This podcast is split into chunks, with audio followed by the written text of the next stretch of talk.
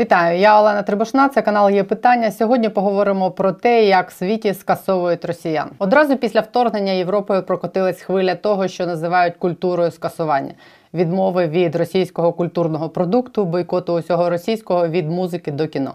Тепер почалась друга хвиля скасування самих росіян. Прем'єрка Естонії Кая Калас закликала Євросоюз зупинити видачу туристичних віз росіянам. Днями під час публічного виступу вона сказала, що звірства Росії в Україні повторюють найгірші радянські злочини: вбивства, репресії, масові депортації. Моя мама була шестимісячною дитиною, коли її, мою бабусю і мою прабабусю відправили до Сибіру в вагонах для худоби. А вчора вона закликала в Твіттері не видавати росіянам візи в єС. Відвідування Європи це привілей, а не право людини. Пора припиняти туризм із Росії вже зараз. Написала вона. В коментарях багато хто звинуватив Калас в етнічній ксенофобії, презирстві і нетерпимості до росіян. Ось, приміром, хтось пише, що залишити росіянам доступ до демократії може бути непогано в довгостроковій перспективі. Але запостили там в коментарях і ось такий аргумент за те, щоб заборонити таке росіянам в'їзд в ЄС, щоб містами Європи не ходили ось такі російські дурепи, як це відбулось днями в Австрії. Девчонки, слава России!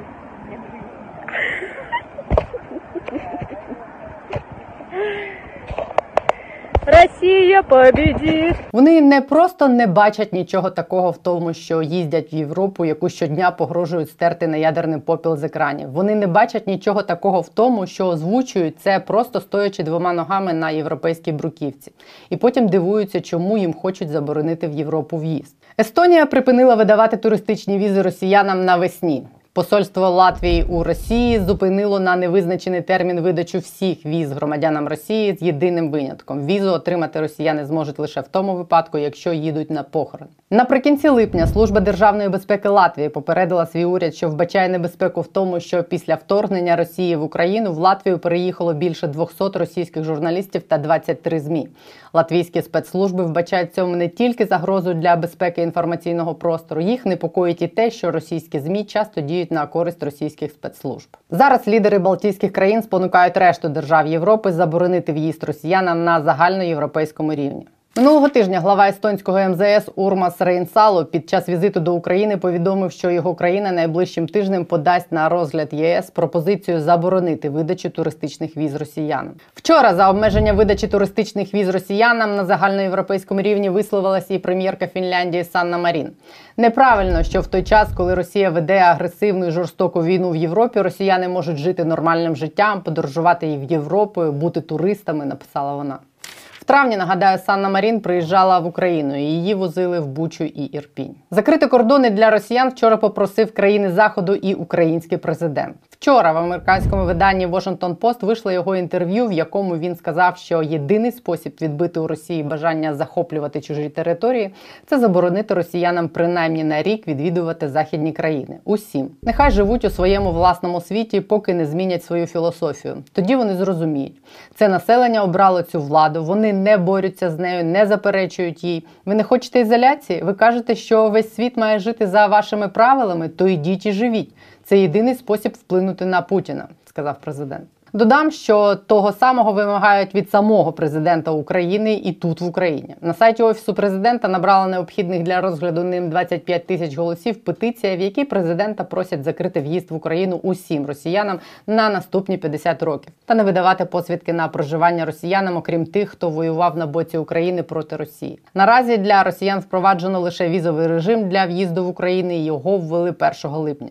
Логічно припустити, що відповідь президента на цю петицію буде схвальною. І якщо президент закликає захід заборонити в'їзд росіянам, то найближчим часом в'їзд росіянам заборонять і в саму Україну, президент якої цього особисто просить у заходу. І ще кілька слів про самих росіян. Російські змі сьогодні оприлюднили дані останнього соцопитування, яке стосується їх ставлення до війни в Україні, тобто до спецоперації, бо називати речі своїми іменами їм заборонено. Зрозуміло, що соцопитування в Росії малюють так само, як результати виборів, і про реальні настрої вони мало що говорять. Але давайте подивимось на ці цифри, ось з якої точки зору. Це настрої, які в Кремлі намалювали і наказали суспільству мати. Так от 65% росіян схвалили б рішення Путіна зупинити спецоперацію в Україні та підписати мирну угоду. Але майже стільки ж 60% опитаних підтримали б і намір президента Росії розпочати новий наступ на Київ. Навіть не знаю, який висновок мали б зробити з цього росіяни самі про себе. Мабуть, що вони просто стадо, яке слухняно схвалить будь-які дії влади. Можем бомбіть, можем не бомбіть. А ми б, мабуть, мали зробити висновок, що спільні настрої готують до усіх можливих планів Кремля щодо України. Як цар вирішить, так і буде.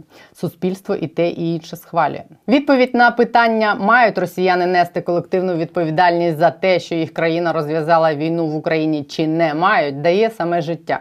Вони її вже несуть оцим самим скасуванням росіян в світі за те, що 10 і 20 років тому сприймали найперші наїзди на демократію з боку молодого Путіна, найперші утиски своїх прав і свобод, а потім і його відверті тоталітарні замашки за сильну руку, восстановлення імперії і вот це от все. за те, що не розуміли, що держава без громадянського суспільства і контролю це лише інструмент насилля, за те, що свого часу в переважній масі своїй не хотіли піднімати дупи з диванів і виходити на болотну за те, що велика російська культура виховала вбивців, гвалтівників і нелюдів, за те, що загадочна руська душа, з якою вони носились десятки років, виявилась звичайним мародером. Те, що європейці не хочуть впускати в Європу ось таких росіянок. Девчонки, шла в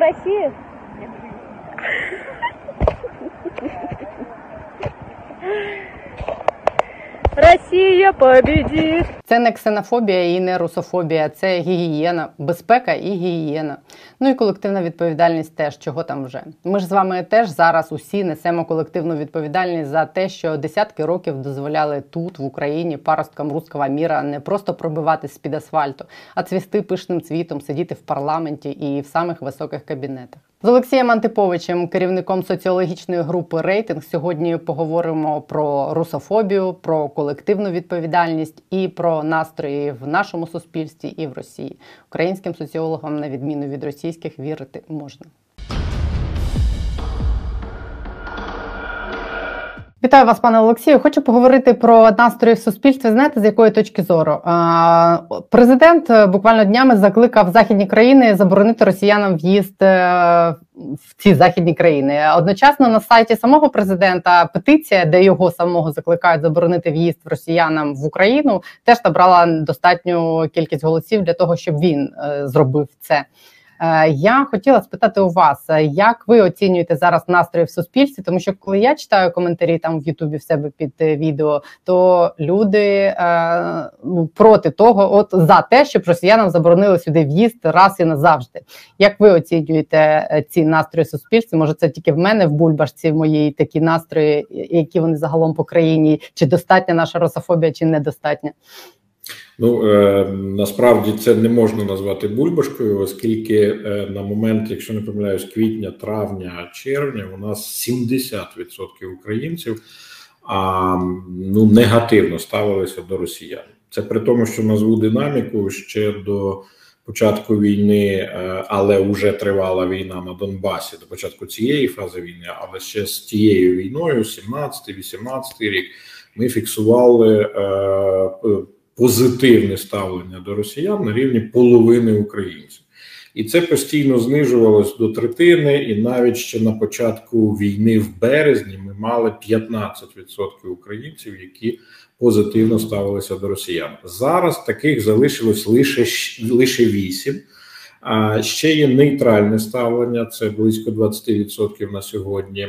Е, ну про давню історію там до до, до 14 року я року я вже мовчу. Там тоді абсолютна більшість українців позитивно ставились до росіян.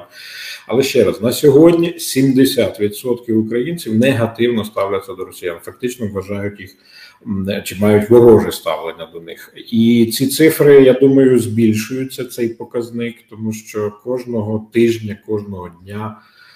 Кожного місяця ми дізнаємося якісь нові злочини росіян російської армії в Україні і в цій війні відповідно ставлення ну точно немає як покращуватися, тому можна очікувати подальшого зниження а тільки не ясно куди. Якщо 8% позитивного, ну добре, на сьогодні це може бути вже і 5% позитивного ставлення до росіян. Тобто вони впевнено прямують.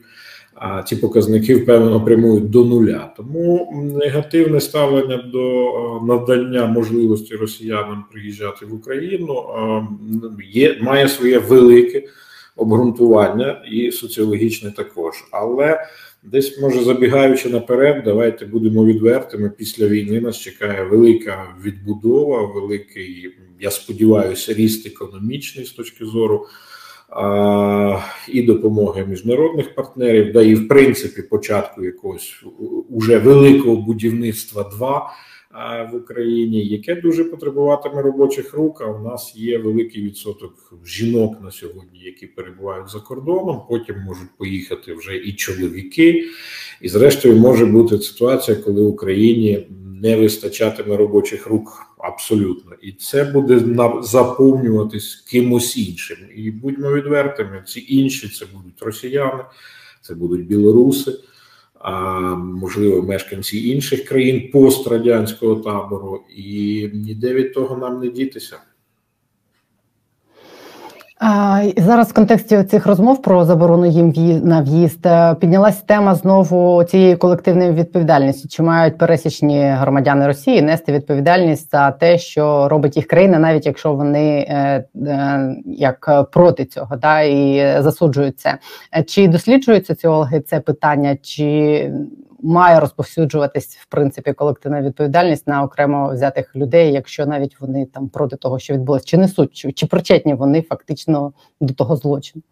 Ну, соціологічно це не дослідиш, тому що це скоріше моральний аспект. Давайте так задамо питання людині, ем, чи несе вона відповідальність за війну росіянину, і чи несе він відповідальність за війну. Такі дослідження, до речі, російські соціологічні центри роблять там величезний відсоток а можна говорити про похибку, бо люди не відверті. Росія Росія страшенно залякана і відповідати соціологам вони точно не будуть правду, це однозначно. Але все рівно певні тренди є, і люди не не готові брати на себе відповідальність за те, що відбувається в Україні. Це це є навіть посилання на на певні соціологічні дослідження, якщо не помиляюсь, Левада центру. Але чого ви хочете, чого ви очікуєте від звичайної людини? Що вона скаже так, я винен.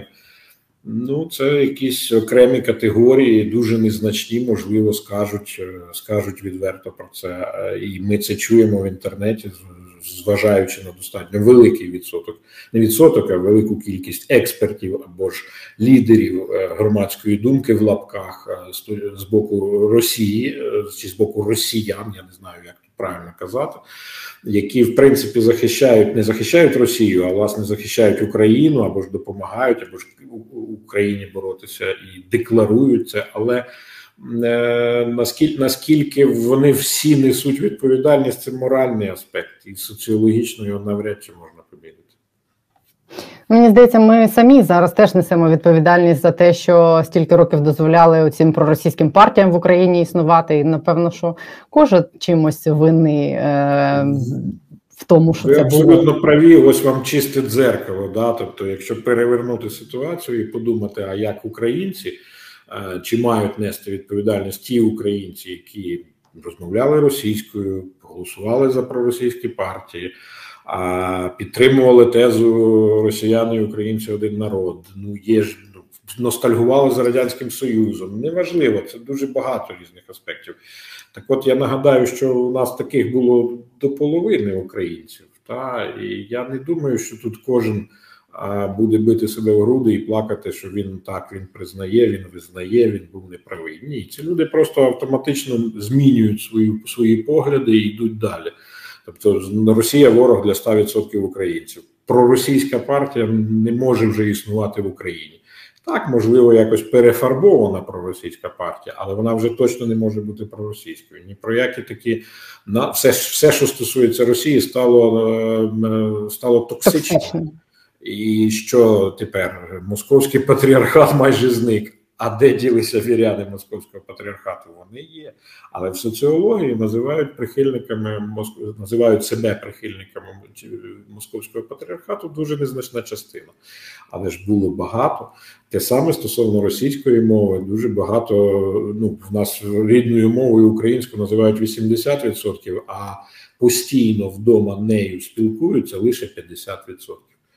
Та, Тобто є певні такі моменти. Ну і так можна пройтись по дуже багатьох речах. Е, однозначно можна говорити, що такий проросійський сегмент, який може вже навіть не вербалізовано проросійський. Ці люди ніколи вже не скажуть, що вони проросійські налаштовані, але він буде в Україні залишатися тільки на рівні маргінесу, десь на рівні 5 до 10%. Ми зараз їх просто бачимо по різних опитуваннях різними питаннями, непрямими. Можемо їх можемо їх піймати, відчути і і, і зрозуміти. Але ну це ж все рівно не питання до того, чи визнають чи визнають ці люди, що вони в тому числі винні. Е, за напад Росії, та й зрештою українцю, та й як і будь-якій іншій людині, значно легше перекласти з себе відповідальність на когось великого, якогось представника влади, якусь державу. Це стосується, до речі, не тільки питання війни, це стосується будь-яких економічних питань. Ми завжди жили в, в так званому патерналізмі, коли хтось має прийти і щось зробити. Відповідно, зараз в нас відбувається війна, де прийшов Путін, прийшла Росія як держава і напала на Україну. А росіяни стоять окремо, українці бороняться. Ну якби це це, це все питання до до дефініції, да? тобто, що вважати, хто хто є учасником, хто є винен. Але звичайно, в Росії величезний відсоток підтримки так званої, не у них так званої спецоперації, і незалежно від того, які цифри показуються соціологами російськими, ця підтримка все рівно велика. Хай вони навіть завищено демонструються, але тренд все рівно великий велика частина росіян підтримує. І це вже питання до пропаганди, до е, того образу, який робить російська пропаганда стосовно українців, злочинців, там ну, геноцида, е, націоналісти, що там карателі і так далі. Я вже не хочу навіть повторювати. Бачите, мені навіть бридко про це говорити, але вони цей продукт споживають і вони його ретранслюють далі коли прийде це усвідомлення чи якесь каяття, ну росіяни явно не німці, і німцям потрібно було кілька десятиліть, щоб пройти своє каяття після е, Гітлера. Ну, подивимося, як це буде в Росії. А якщо ви заговорили про соціологічні дослідження в Росії, сьогодні там опублікували чергове дослідження. Ну я розумію, що е, не можна говорити про те, наскільки воно відображає дійсність, але е, якщо говорити про те, з якою метою його роблять, там такі цифри, що 65 опитуваних, нібито е, за те, щоб е, підтримали би Путіна, якби Путін вирішив закінчити війну і. Е, підписати якусь мирну угоду. Але 60% в цьому ж дослідженні підтримали б його і в рішенні, якби він е, вирішив вдруге спробувати захопити Київ. Ну тобто цифри майже однакові. Коли такі речі оприлюднюються там в виданнях там комерсант, РБК, це там найбільше російські видання. Це для чого робиться? Такі ну якийсь запит е, влади ці дослідження задовольняють. Це дає владі таку вилку, що вони можуть і те, і те робити. Ну, давайте спочатку соціологічний аспект, а потім вже політичний. Соціологічної е, людині властиво мати е, дві протилежні точки зору. Наведу е, подібну якби ситуацію, коли в Україні 2012 року, якщо не помиляюся, існувало дві точки взаємовиключні точки зору, але вони існували в однієї людини. Людина хотіла одночасного руху в Європу, в Євросоюз і одночасної інтеграції з Росією. Таких українців було близько 20%, кожен п'ятий. Одночасно і туди, і туди. Тобто людина перекладає цю відповідальність е, стосовно власне цих російських цифр. Я розумію, що росіяни настільки не мають своєї точки її мати, треба правильно казати, не хочуть визначати політику і не хочуть визначатися самостійно, бо треба ж тоді брати відповідальність на себе. Ти за війну, значить, добре, значить, твоя дитина, твій чоловік іде на війну і може загинути. Ти за те, щоб вбивати українців, то скажи це вголос. Та, а саме таких там не незначно, ну небагато відверто таких, які говорять. Да? Більшість думає, а якось воно буде. Більшість думає, а як прийме рішення Путін чи влада, так воно і буде. Але оцей тренд, що вже стільки ж підтримують е, проведення, подальше проведення е, військових дій, і стільки ж підтримують припинення цих військових дій причому це значні цифри 60 там, чи 65, Це означає, що суспільство розуміє і знає багато, але боїться сказати і боїться взяти на себе цю відповідальність. Так, от це був соціологічний аспект. Стосовно політичного аспекту, ну я далекий від того, щоб аналізувати, що в пропаганді роблять росіяни. Напевно, це дає можливість розвивати події в будь-якому напрямку. Оскільки всі декларують, чи всі говорять, я не є експертом в російській політиці і в цьому, але розумі... читаючи і дивлячися думки інших експертів, я розумію, що е, Путіну не можна перечити, а відповідно треба дати точку зору і його, і що росіяни його підтримують, і треба дати іншу точку зору, що потрібно припиняти військові дії, якщо на це буде його воля значить, вони е, значить, в цьому немає нічого поганого. Тому ось вам і політичний якби аспект цього питання, що можна йти і в той, і в той бік. А як ви думаєте, от сьогодні е, такий привід нам дали, я не знаю, мабуть, Збройні Сили України. Сьогодні вибухи в Криму, е, там горять е, горить аеродром. Е, буквально от щойно кадр з'явилися. А я ну зрозуміло, який запит е, у українців це задовольняє на відновлення справедливості, і запит на те, щоб бомбити Карчицький міст е, з самого першого дня війни тут зашкалює.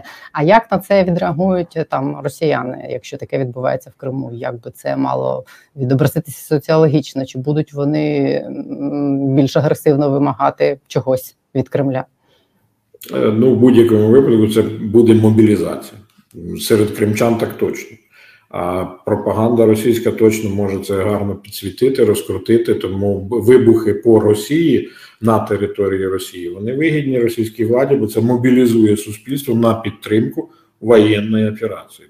Це однозначно в даному випадку. Я думаю, що для для Росії це матиме позитивний ефект з точки зору з точки зору власне мобілізаційно позитивним це не можна назвати, але так чи інакше, це робота на те, щоб виправдовування власне своєї е, агресії, своїх е, військ і злочинів на території України. Е, це, Це однозначно в ту копілку. Якщо чи коли е, Збройні Сили України е, звільнять Крим, чи почнуть його звільняти, це для Путіна означатиме е, в очах суспільства таку слабкість? Це може стати початком його кінця? Я чомусь думаю, що ми щось перескакуємо. Звільняти Крим треба після звільнення Херсону і, напевно, частини Донбасу, Харкова, Запоріжжя. Тому я про це, чесно кажучи, не, не готовий говорити. Однозначно, втрата Херсону це там дуже дуже важлива втрата для Росії, втрата якихось інших нині окупованих територій. Це дуже важливо.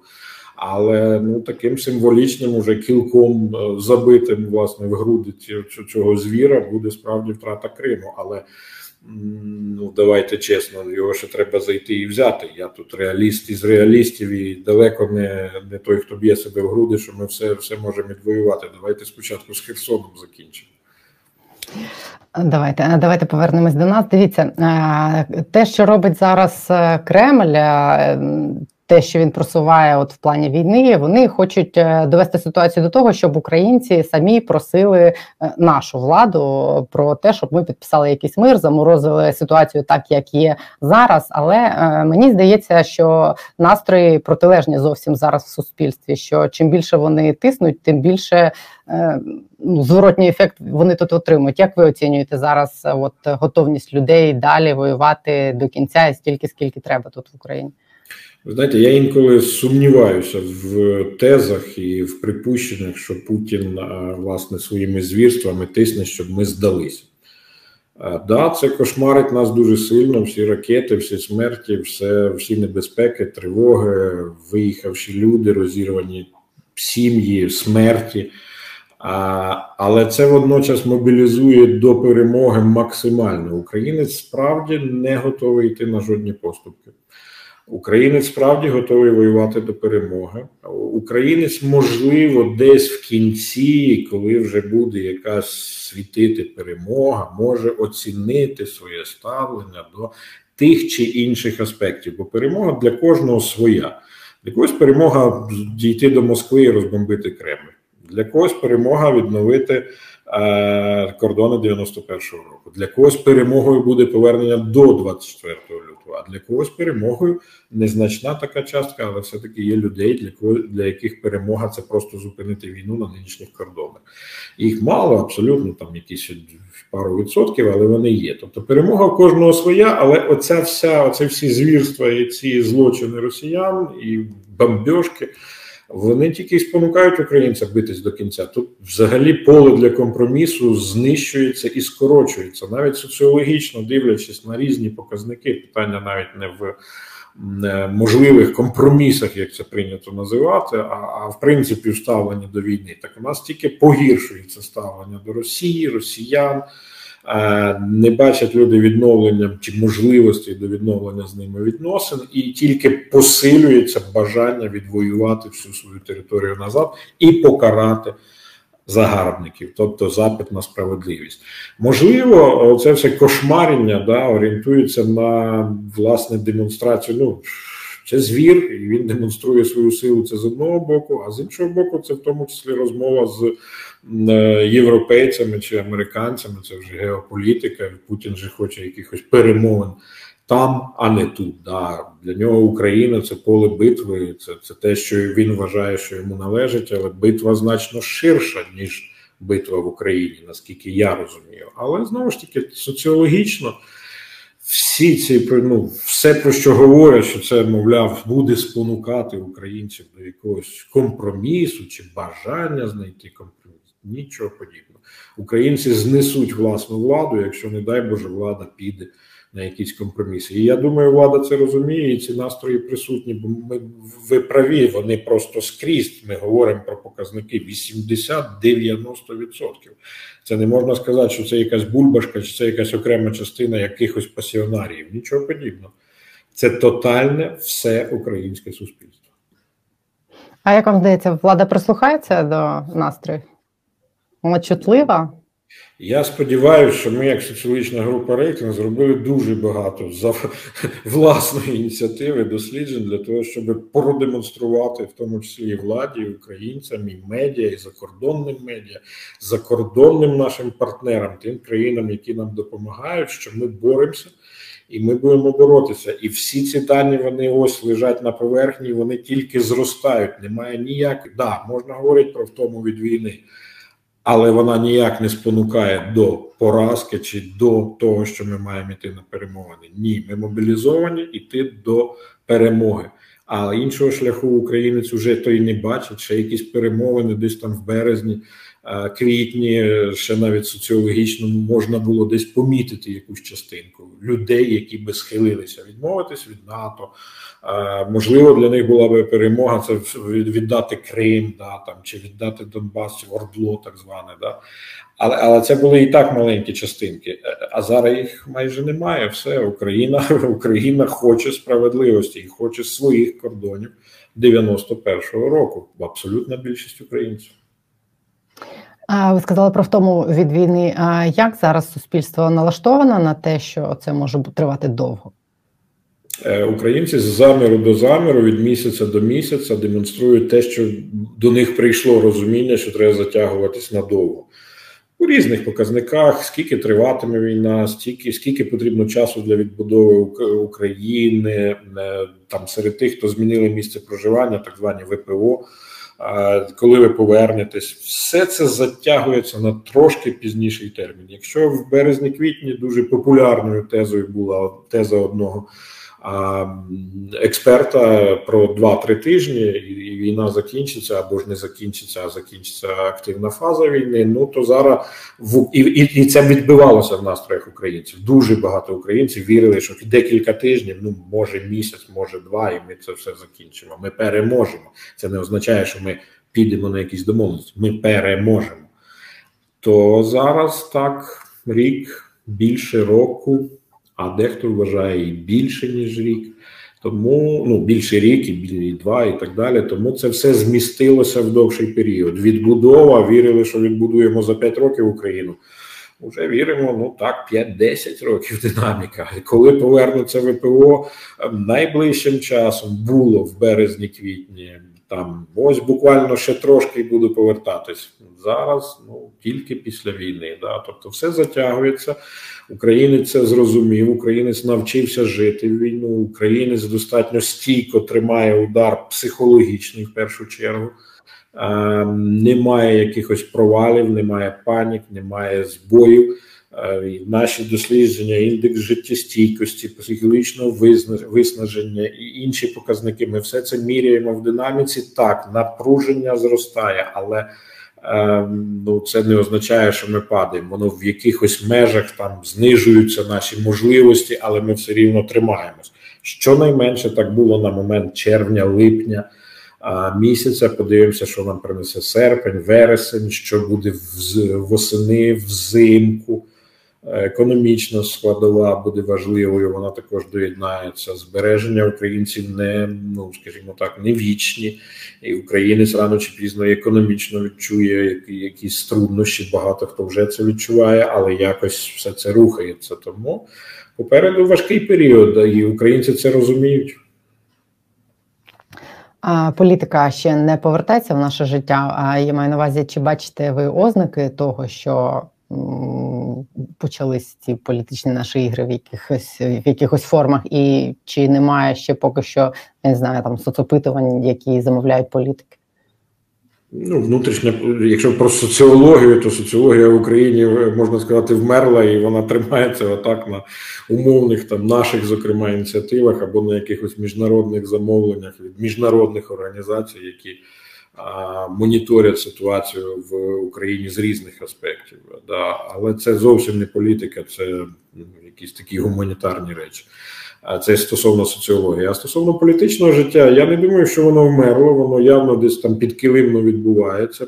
Просто був період, коли політики пробували якось там з автоматом чи на БТР, чи, чи з джипом притягти себе до теми війни, продемонструвати, що вони актуалізовані, що вони там на вістрі атаки і так далі. Але українець українцю це зараз насправді байдуже. не те, що байдуже, українець це не рефлексує як те, як те, що він за цього політика проголосує в майбутньому після війни. Нічого подібного. Зараз це. Ну, просто якесь підтримання себе на плаву з точки зору політики. Українець не готовий думати про вибори. Українця в полі зору є Збройні Сили України і влада, конкретно президент Зеленський, і самі українці, які допомагають один одному збройним силам, перебувають під окупацією, думають про виживання, виїжджають за кордон, повертаються, думають про майбутнє дітей. Тобто є є життя, яке йде е, незалежно від війни, і ось це в полі зору. Тому місце для політики відсутнє. Так не буде після війни. Так не буде. Звичайно, і рейтинги влади напевно не будуть такими високими. Звичайно, з'являться якісь нові обличчя, е, але це вже не ті нові обличчя, про які ми говорили кілька років тому. А коли запит був на на, на нових політиків, да, це вже будуть просто нові геть геть нова інша реальність. Да, І це я говорю не про партію військових чи партію волонтерів. Ми говоримо про іншу якість політики, яка я сподіваюся, в нас появиться після. Ем, ну, запит українця він спричинить появу інших політиків. Ну але це нас чекає після війни. Зараз ну реально не не, не думають українці про це. Абсолютно, як би цього не хотіли, якісь політики, які не перебувають зараз при владі. Ні, ну насправді про те, що ви сказали, що з'явиться запит на нову політику і на нові обличчя. Е, мені здається, люди навіть зараз про це думають. А ви бачите, ну запит з'явиться, а люди, які б відповідали цьому запиту, з'являться. Е, ну, дивіться, я я не хотів би просто говорити, бо зараз ну, реально не про політику, але я я вже знаю як мінімум одне прізвище, яке було і до війни присутнє е, в українській політиці, і зараз активно проявляється уже з точки зору волонтерської, скажімо так, діяльності, і однозначно матиме перспективи е, в повоєнній Україні з точки зору електоральних якихось показників. Є в нас величезна кількість експертів і блогерів, які мають мільйони переглядів, мільйони підписників, і вони так само можуть на щось претендувати. Просто коли діло дійде до політики реальної, це ж буде після війни, і як умовний військовий експерт буде вписуватися в. Цивільне мирне життя це буде трошки по-іншому. Може на якихось там не знаю, на на, на, на, якомусь потязі воно ще це ще можна заскакувати там чи в парламент, чи десь у владу, але не факт, що це буде востребовано трошки пізніше, затребувано трошки пізніше. Тому напевно треба дивитися про політику. Можемо говорити все таки після перемоги. Я думаю, визначальним в цьому всьому буде власне якою буде наша перемога, якою ціною вона буде отримана, які межі нашої держави як поведе себе влада, чи не буде дурниць, бо наразі тільки влада може претендувати на якусь електор... на якісь електоральні показники, всі інші електоральні показники маленькі, дуже маленькі, дуже фонові.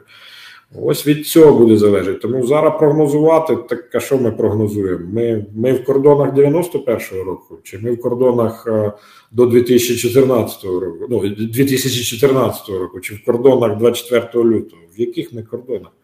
Що ми відвоювали? Це ж так само буде ну, десь може бути розчарування, якщо ми щось не відвоюємо. В частини українців буде розчарування, однозначний удар по владі, однозначний удар по ставленню до держави, однозначний запит на опозицію, яка буде, вибачте, довбати владу за те, що було окуповано, чи програно, чи ще щось. Це все не, не, не зараз, це все потім. Наразі українець вірить в перемогу понад 90%. Далі ця віра тримається. Українець докладається до цієї перемоги. Українці єдині. Ми, як соціологи, абсолютно не бачимо різниці між не просто сходом і заходом, найбільший вододіл, який існував в Україні. Ми вже не бачимо різниці між відповідями молодих і старших, або ж між чоловіками і жінками. Тобто, ну їх не існує в усіх світоглядних питаннях. Так, є якісь, я би сказав, навіть такі ну біологічні якісь аспекти. Зі зброєю в руках буде ходити чоловік, жінка ні. Е, да, Або там більше може працювати молодий, ніж старший, або допомагати, бо у старших у пенсіонерів мало до цього можливості. Є такі об'єктивні чинники, але в свідомості чи в усьому іншому ми єдині. І це дуже добре питання, чи ми такими залишимося і надалі, і після війни, і наскільки ці ж політики почнуть нас розкачувати, мобілізуючи свій електорат, чи це є добре для держави? У мене попереду буде багато питань, які ми будемо досліджувати і давати відповіді. І якось я сподіваюся класти на стіл журналістам, владі, політикам, що ну, шановні, ми витримали війну, бо я вірю, що ми війна навіть столітня колись закінчилась. То і ця війна закінчиться, і закінчиться вона нашою перемогою. Просто може бути ситуація, що багато хто буде незадоволений цією перемогою, або ж йому перемога буде не така. Ну закінчую цю тезу класичним українським анекдотом. Українцю навіть тризуб на Кремль повість. Так скажуть, що не той повісив і не так повісили, і не такий тризуб. Ну то. От чи від відійдемо ми від такої традиції, це так само питання до українців. І ще в мене одне питання е, таке близьке до політики. Ви сказали про партію військових. Е, ну, ви не хочете е, там не знаю, прям оцінювати зараз, да, їх якісь рейтинги, бо цього не існує. Але теоретично, ота довіра величезна, яка зараз є до військових, можливо, мені здається, вона навіть місцями більше ніж до влади, як такої. А чи може це теоретично вирости в якусь партію військових умовних? Після війни, чи залишиться ця довіра після війни? Е, дивіться, я не можу заперечити, що не буде або немає на сьогодні, або не буде після війни запиту на партію волонтерів, партію військових, партію там ВПО, партію мігрантів і так далі, постраждавших від війни. Це не так це важливо, але це знаєте, якісь такі старі лекала. Я впевнений, що після війни ці ж військові повинні будуть взяті до лав влади як ті, хто можуть з розумом і раціонально вибудовувати обороноздатність країни, як ті, хто будуть займатися прикладною річчю та забезпечувати майбутнє наших дітей в цій державі. Росія від нас ніде не дінеться, точніше, ми від неї не дінемося. Принцип е, парадигма відчепіться від нас. Ну на жаль, вона не робоча, абсолютно, бо Росія поруч. Відповідно, всі ці військові, всі люди, які готові займатися нашою обороноздатністю, навіщо їм парламент? Вони повинні працювати у владі і мати величезну пошану. Вони повинні не тільки працювати у владі, вони повинні захищати наші кордони. Вони повинні з розумом це робити. Влада, якщо якщо влада не влада, а там той же ж парламент да, не захоче дати якийсь якусь підтримку з точки зору законопроекту. Ну я впевнений, що ті люди знесуть цю владу, парламент і так далі. Бо перша проблема не відбудова всього, що було знищено росіянами. Я згоден, це буде, це важлива, дуже важлива сторона, так би мовити, нашого майбутнього. Але найважливіше буде наша оборона, наша обороноздатність, наші військові потужності. Треба буде будувати заводи військові, треба виробляти зброю, треба обставляти свої кордони сучасною технікою, ПВО і так далі. Тобто над цим треба буде працювати. І кожен військовий, який доклався, кожен волонтер, який доклався до забезпечення власне збройних сил України і захисту України, він звичайно може працювати далі, і влада буде ну просто я вважаю знесена людьми, якщо вона не дасть цим людям працювати на не просто благо держави, а на її існування. Бо безпека тепер у нас буде номером один на багато років, а може й поколінь людей. Останнє момент до вас питання. Очевидно, суспільство за час війни вже подорослішало. Як вам здається, що мало би е, так критично змінити е, в суспільстві через війну? Ну щоб ми просто стали іншою країною? Е, ну, бачите, в першу чергу ми подорослішали тим, що ми почали себе зв'язувати з цією країною. Ми почали себе ідентифікувати як громадяни України. Е, щоб там мені не заперечували хтось інший, тільки 8 з 10 українців ідентифікували себе як громадяни України до війни. Рік тому, не так давно, рік тому, в серпні минулого року. На сьогодні це 10 з 10. Е, до війни у нас існувало чітке, ну чітке розгалуження. Народ живе окремо, влада живе чи держава живе окремо. Да? Десь ми пересікаємося, але ніхто не не дуже всі хотіли, щоб держава робила якісь соціальні подарунки людям, але ніхто не. Ніхто на сильно не сподівався на чесність і конструктивність там чи влади, чи держави як такої. Е, багато хто багато кому було соромно говорити, що вони українці. Це все було не так давно, півроку тому ще. На сьогодні цього всього немає. Бути українцем це гордість. Відчувають українці і надію, і гордість, і е, силу в собі говорити про те, що ми, можливо, є лідерами або одним із лідерів в європейському товаристві. Тобто ці зміни відбулися. Далі буде питання власне до держави. Чи зможуть ці державні мужі, управлінці, політики, якщо хочете, да, чи зможуть вони не спаскудити от те, що заробили українці, да, те, що відчули українці? Українець захотів бути українцем. Українець боронить свою незалежність, не інше, не територію, не місто і навіть не свою сім'ю. Українці борються за незалежність за державу, в якій не соромно жити, за державу, в якій хочеться, щоб жили діти, майбутні діти, покоління. Відповідно, це буде питання до нашої влади, щоб це, вибачте, не просрати. Ви даруйте за вислів. Це так і є. Не сподіваюся, вони будуть боятися. Хоча б якщо е, ну просто в них не народиться це саме відчуття того, що ну вони не мають права зробити те, що ви сказали, просрати. Вони хоча б будуть боятися це зробити. Згоден, я не маю що додати. Я я вірю в Україну, і я вірю, що що ми будемо жити в нашій державі, і вона справді буде процвітаючою європейською країною за всіма канонами. Дякую вам за позитив Дякую і за ваші вам. думки.